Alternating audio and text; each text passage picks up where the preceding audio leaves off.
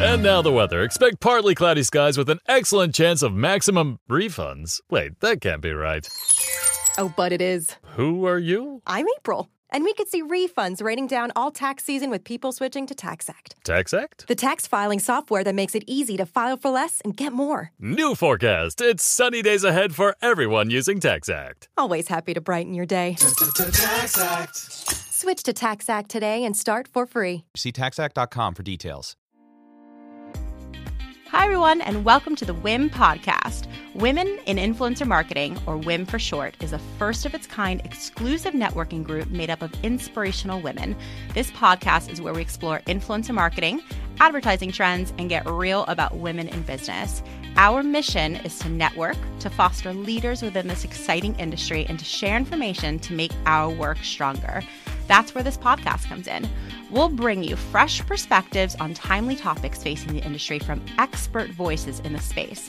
Find us wherever you download podcasts, and of course, you can always find us at iamwiim.com. That's iamwiim.com. Hey guys, thanks so much for tuning in. Today we have such a special treat for you. We're coming off of such a good event last night. It was the first in our Make Us Richer series, which is all about enriching our minds and our wallets and being unapologetic for wanting both. So, the first up in this series was by none other than Dixie Roberts of HangarFour. She gave us so much great, actionable, amazing, incredible information last night at the event. And uh, we wanted to preview some of it in today's episode for you. So it's such a treat. If you want to attend more events just like this, keep an eye out, of course, on our Facebook page, our Instagram, our newsletter. But you can always just go directly to iamwiim.com slash events and you'll see all of our upcoming events. I'll give you a little preview of some of them. Um, the next up in our Make Us Richer series is about creator development by none other than Brittany Hennessy, who literally wrote the book on influencer marketing. That one is specifically for talent managers. It's going to be an incredible event. Or if you just really want to get to know talent better, it's an event for you. And uh, we have a really, really exciting event with TikTok. Um, it's a fireside chat with them. And we also have a diversity panel coming up. We're speaking with three talent managers who have focused on diverse talent for years. And we're hearing directly from them what their experience has been um, over the past many years. And obviously, of course, in the last month or two um, in particular. So, without further ado, we're going to jump into it. Enjoy Dixie. You're going to love her this is uh, you know the business of new business pitching. I am here to kind of speak to all things new business.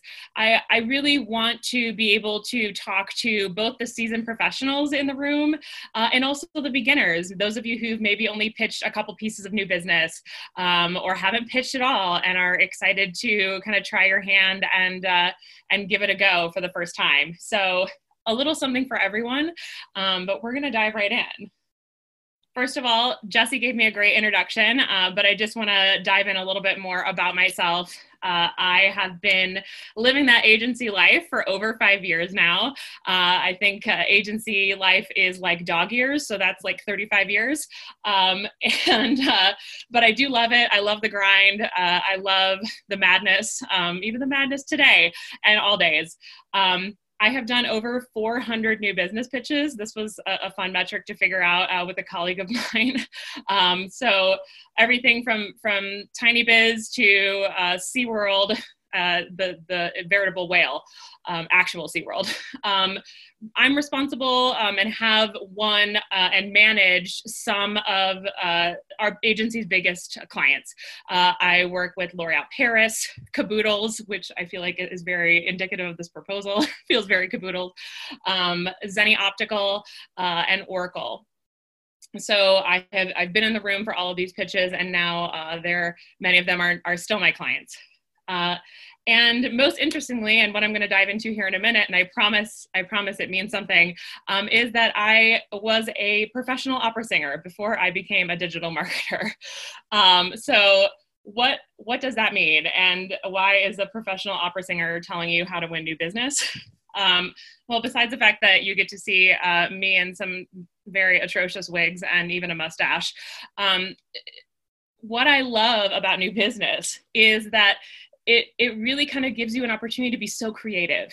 And that is really why i have grown to love being at an agency and being in in this position because when i get a new proposal or an rfp across my desk all of a sudden it opens up so many possibilities. We can do whatever we want and a lot of times the sky's the limit. And that really speaks to the musician and the performer in me.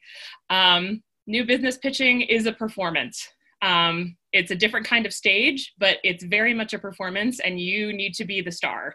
You need to walk onto that stage, and you need to own the room, uh, and and really kind of have that connection with your colleagues that I had with my colleagues on the stage, uh, wearing less makeup, of course, most days, um, but uh, definitely definitely having an incredible connection. And sometimes you have to improvise. Um, those are, are definitely the moments that I am the most thankful for my theatrical training. Uh, and think that communications degrees should come with improv classes because there are times where you get thrown a curveball that you had no idea was coming and and you really have to find a way to work it out in the room in front of the cmo the ceo uh, and and when you have those moments you you need to know how to think on your feet so with that, uh, I have put together a little toolkit um, that I'm going to kind of walk you guys through. Uh, I, am going to try to be as uh, not gimmicky as possible. Uh, I'm not a huge fan of new business is like putting on a new pair of socks. I and that's not really my jam. So I really want to give you guys a, a great toolkit that you can kind of refer back to uh, and think about when you are uh, approaching new business. So first off, and again, very kind of stepping back to the basics. I realize this is uh, this is number 101 for most of us, uh, but I think it's it's really important because no two requests for proposals are the same. Um, so so now that you have that proposal, what happens next? This is really the first step and the and the first moment where you're going to set yourself up for success uh, to make sure that you have all the information you need to walk in the room and win that business. So what are you looking for when you're reading an RFP? Really, when it when it comes to these RFPs that come across your desk, it, it it is the job of the client to give you as much information as you need. And some clients are better than others at giving you this information. So if that information doesn't exist, you need to make sure that it is not available and you ask those questions ASAP. So when you're diving into this RFP, a lot of times I love to do kind of a search feature. I, I love I do my you know control find on my Mac and I look for keywords. I look for words like social media, influencers, digital, um, ROI, KPIs. And I, I, I find those words because sometimes these RFPs can be as short as one page and as long as 99. I think we just recently got a 99 page RFP, which is a lot. Um, so what you're looking for, you, you want to find mentions of your discipline. You want to see if there is mentions of digital, social, influencer, uh, and make sure uh, that you kind of see what they're looking for within those disciplines uh, to to make sure that you're you're hitting their needs within the RFP. Who are their key audiences? Do they have key audiences? Um, do we have access to any of uh, you know could they give us access to their google analytics? Could we see uh, any of their facebook ads to know who they're targeting? Sometimes clients are willing to give you access to those things which when i first found that out was very shocking to me because it feels like a very um, a very kind of private access to uh, a platform that is not your client yet. Uh, but i think a lot of times now businesses, especially in this climate, are moving so quickly that they want to make sure that you have as much information as you need. And so, if that means giving you access to their Google Analytics and their Facebook Analytics to make sure that you can see everything that you need to, to give them a proposal that will win, they're going to do it. Uh, and then finally, KPIs. Uh, this is the name of the game uh, gone are the days of brand awareness. So we need to make sure that if KPIs are not established within this document, if they're not saying, I want to engage influencers on behalf of our brand to sell product, that you say, why do you want to engage influencers? Are you engaging influencers because you want to move product on your website because you just launched ecom? Are you looking to book appointments? Get emails.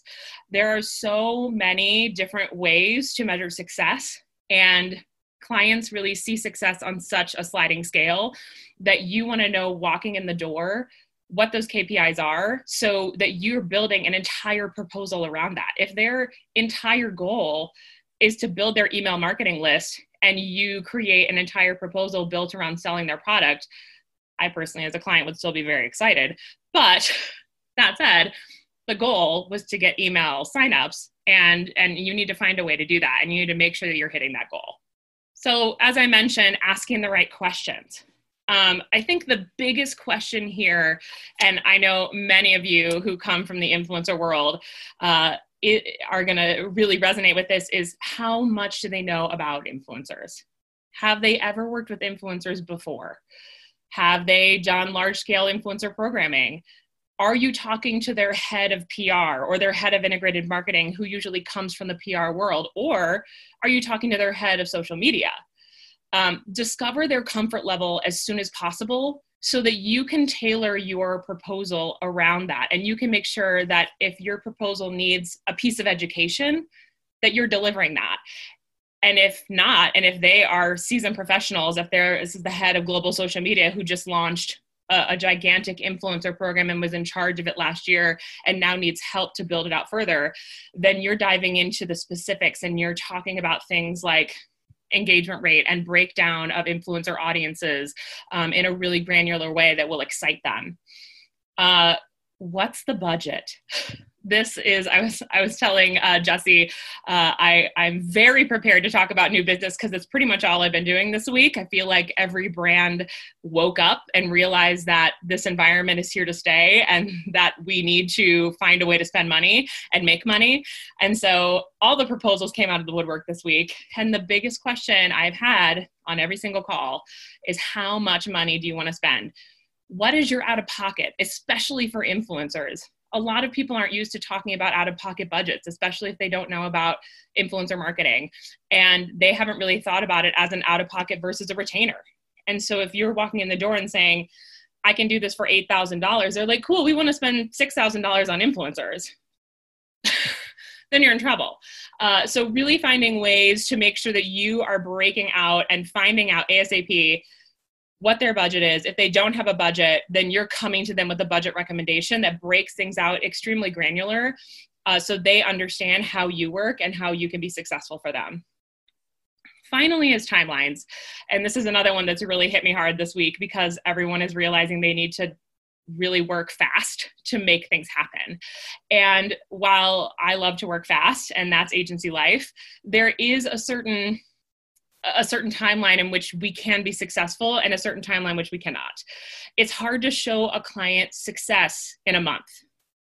Uh, it, especially when it comes to sure you can activate 10 influencers and they can all post at the same time and they can post one time and you can say we got 9 million impressions you know then that influencer never posts about that brand again their audience never sees that content again and you know what was the value for the client in the long run what we really want to recommend to all of our clients is working on at very least a three month project. Most we would we would much prefer a six month project. Uh, and especially in these times i think people are hesitant to sign on to year long contracts even six months contracts. But if you can show them the value in three months uh, versus one month that's really where you want to go. So make sure that you are even if you can show that with fee sometimes uh, you know if you are only getting a month you have to cram so many hours of work into one month. So you should show that value to your client and make them spend more money. Um, versus three months where you can spread that time out a little bit more uh, and and you can really show them the value and say listen if i'm going to do this for one month it's going to cost you $20000 but if i can do this over three months i can do it for you know 8k a month. Um, and and that helps your bottom line and it, it's going to help theirs in the long run as well. All right so now that we've taken a dive into the rfp it's time to get to know the client. Um, ahead of that pitch you want to make sure you know as much as possible. Um, and and you know just again going back to my to my stage training this is for me learning my lines learning the notes um, and knowing the cues, or I'm going to walk out on stage and fall flat on my face. So here is where you want to make sure that you know not only about the brand, but you know about the client, um, and you know who's going to be in the room. Um, you know, check out. You know, make sure you email the client ahead of time and say who's going to be in the room. Uh, and if you get those names, jump on LinkedIn and find out who these people are. Find out if you have any connections. Um, I have I have encountered many theater folk in my time um, doing a dive on, including Jesse, um, uh, doing a dive on LinkedIn um, ahead of pitches. And so I can walk in the room and say, Oh my God, you were at UMich. Uh, do you know my friend Patrick? Like he was a collaborative pianist there and they actually knew each other. Um, so be able to walk in the room armed with as much knowledge as you can about the people who are there because those are the decision makers also know who the decision makers are. Um, and it's okay to ask. There are probably you know sometimes there are upwards of six or seven people in the room and it could be their social media manager because that's maybe the most senior person they have on social but then it's their cmo so obviously their social media manager unfortunately probably isn't the decision maker but you want to make sure that you know everything you can about that person and about the cmo because they're the ones that are going to be pulling the trigger what has the brand done previously? I think some of the most um, uh, difficult pitches that I've been in really early on in my career were moments where we walked in the room and pitched them what we thought was an incredible idea. And it turns out it was an incredible idea, and they did it last year. so make sure that you know what they've done. Pull up the press, pull up, do a Google, like do a Google alert for them so you know what they're doing right now. Do the history search, check their Instagram, check their social, um, do a hashtag search, like see if you can't find some of their influencers or if you know their influencer disclosure tag. If I know for L'Oreal Paris, we do L'Oreal Paris partner. So check the hashtag, see who they've worked with. So you're not walking in the door and saying, hey, you guys should really work with Jessie Millay. And they're like, cool, we already work with her. Um, so so really really take a few just take a few minutes and do that research and it will save you awkward moments in the long run. Um, what is their brand aesthetic? This is something that we have started to do uh, you know we're so very lucky at HangarFour to be a full creative shop. So we have designers and and kind of branding experts. And what we've started to do with new new pitches is we reach out to their team and say, hey, can you share uh, your brand book with us? Um, and so that's going to be fonts, colors, um, just kind of their look and feel and aesthetic. And it really makes such a huge difference when you walk in the room and they are looking at a deck that looks like them. And uh, this is something I do want to caveat that we save for the, the big business, right? We say for the SeaWorld, the L'Oreal Paris, the Oracles. Um, we can't do it for everyone. It is very time consuming. But when you're looking at a big ticket item and a big piece of new business, do the work because it'll make the difference. Um, and also find out what their tone of voice is. Check out their website, their social media, and and read their copy and so your copywriter or you who may be the copywriter um, can really get a feel for how to speak in their language. Additionally i think this is the biggest one that we have learned over the years is you know what are their opportunities? Um, you're walking in to pitch new business to them so they clearly know that they need something more. And so it doesn't behoove you to walk in and be like we love your instagram because they might not. They might see it as something that they have a huge opportunity for and they don't love the look and feel or they feel like the images are falling flat. Um, or you want to be kind and you're like, you know, it's it's like okay. Be you know be critical in a in a kind way. We we tend to what we do is we'll do successes and opportunities, um, and we will split up in the deck and we'll choose if we are going in um, talking about social media, for example, um, and we're going to help them with content creation, we'll choose three pieces of content that we feel like were successes for them based on engagement rate, look and feel, uh, and just the overall aesthetic. And then we'll pick three that we feel like kind of fell a little flat. So we're still telling them, hey, you're doing some things right but here are some opportunities for you. And same thing for influencers. Uh, you know look at how they have engaged with influencers in the past. If you see that they're doing just one-off posting that's an opportunity right there to say here's a great influencer that you worked with but i saw that they only posted about your brand one time. Would you you know a consideration that we would recommend is working with them for a three to six month contract. So really finding those chances to tell them how you can very specifically don't just say we can do better say this is specifically how we can do better for you next up is now that you have all the information about your client you read the rfp it's time to put together your proposal that you are going to walk in the room with. And sometimes that can feel very daunting. A lot of times you'll have a brainstorm with your team, which I love a brainstorm.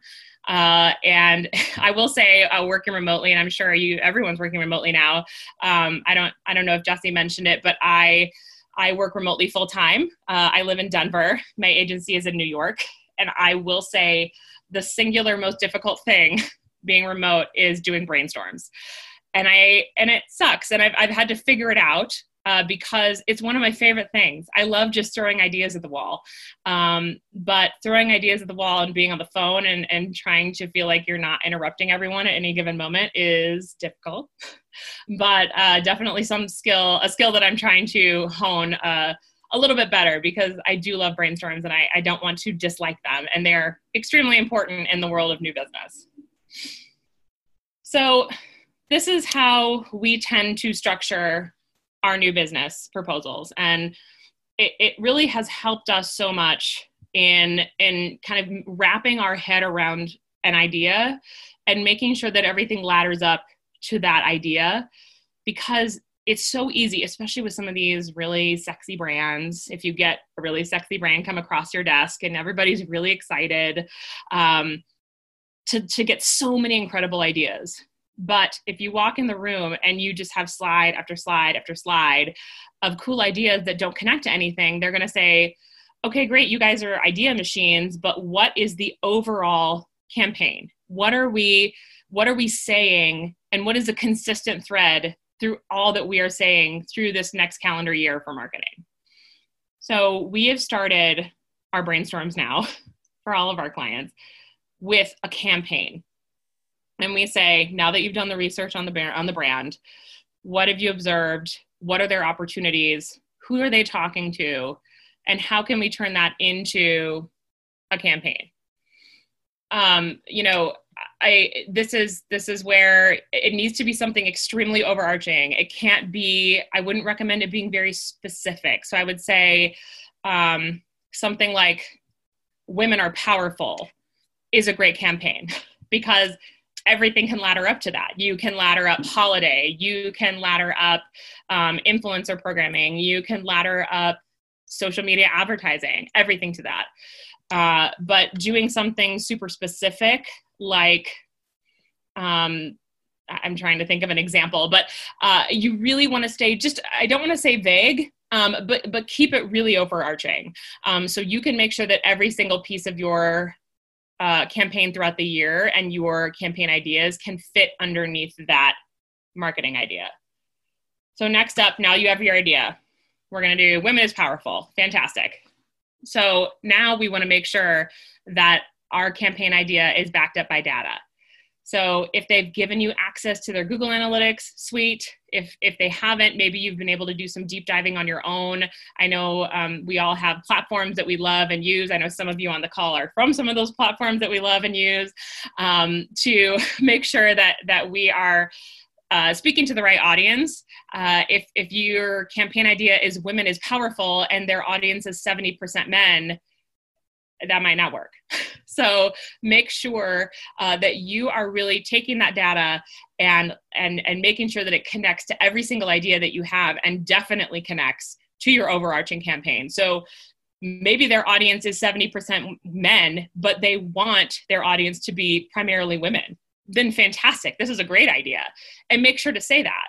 And make sure to say, this is an idea that based on the data, we see that your audience is 70% men and you are looking for a, a primarily female audience and you would like it to be a diverse female audience. And here's how we're going to do it. So make sure that you are always just kind of referring back to that data. We like to put the, a data slide early in our deck um, to really kind of start off on the right foot and say, here's what we know about your brand. And that can be anything from you know actually looking at the analytics of their platforms to from the pr angle. Um, you know our pr teams quite frequently will go to media and say hey what do you know about l'oreal paris? Um, tell us what you think about oracle. Um, and so we can kind of also get a feel for what people in the media and what their media targets think and know about the brand. So th- those are, even though those are a little more subjective, uh, those are helpful as well. So now that you have your campaign, you've connected it to your data, now it's time to get into the nitty gritty. This is where your creative pillars come in. So this is where you're going to build out your social, your events, your influencer, PR, um, this is where you're kind of going to build i like to build in a calendar year. So and calendar year for marketing. So you're thinking maybe you're going to make sure and you can pick you want to make sure you hit summer back to school holiday. And then um, you know those are your three big ideas your three big creative pillars.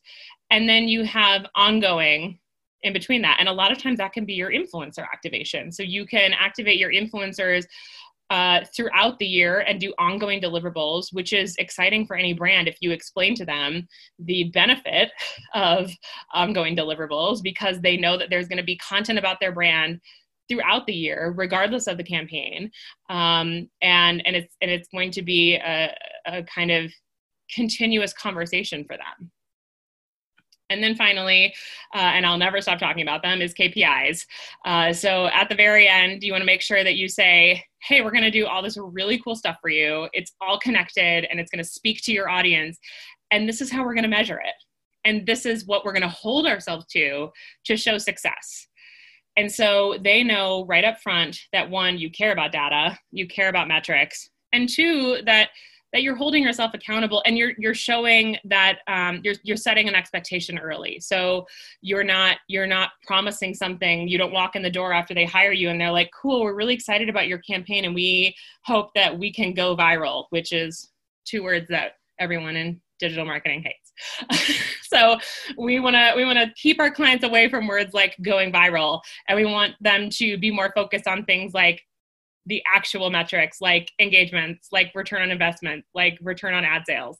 So this is really how you can set that benchmark early. Do not be afraid to to identify and lift up those people on your team who are amazing at new business.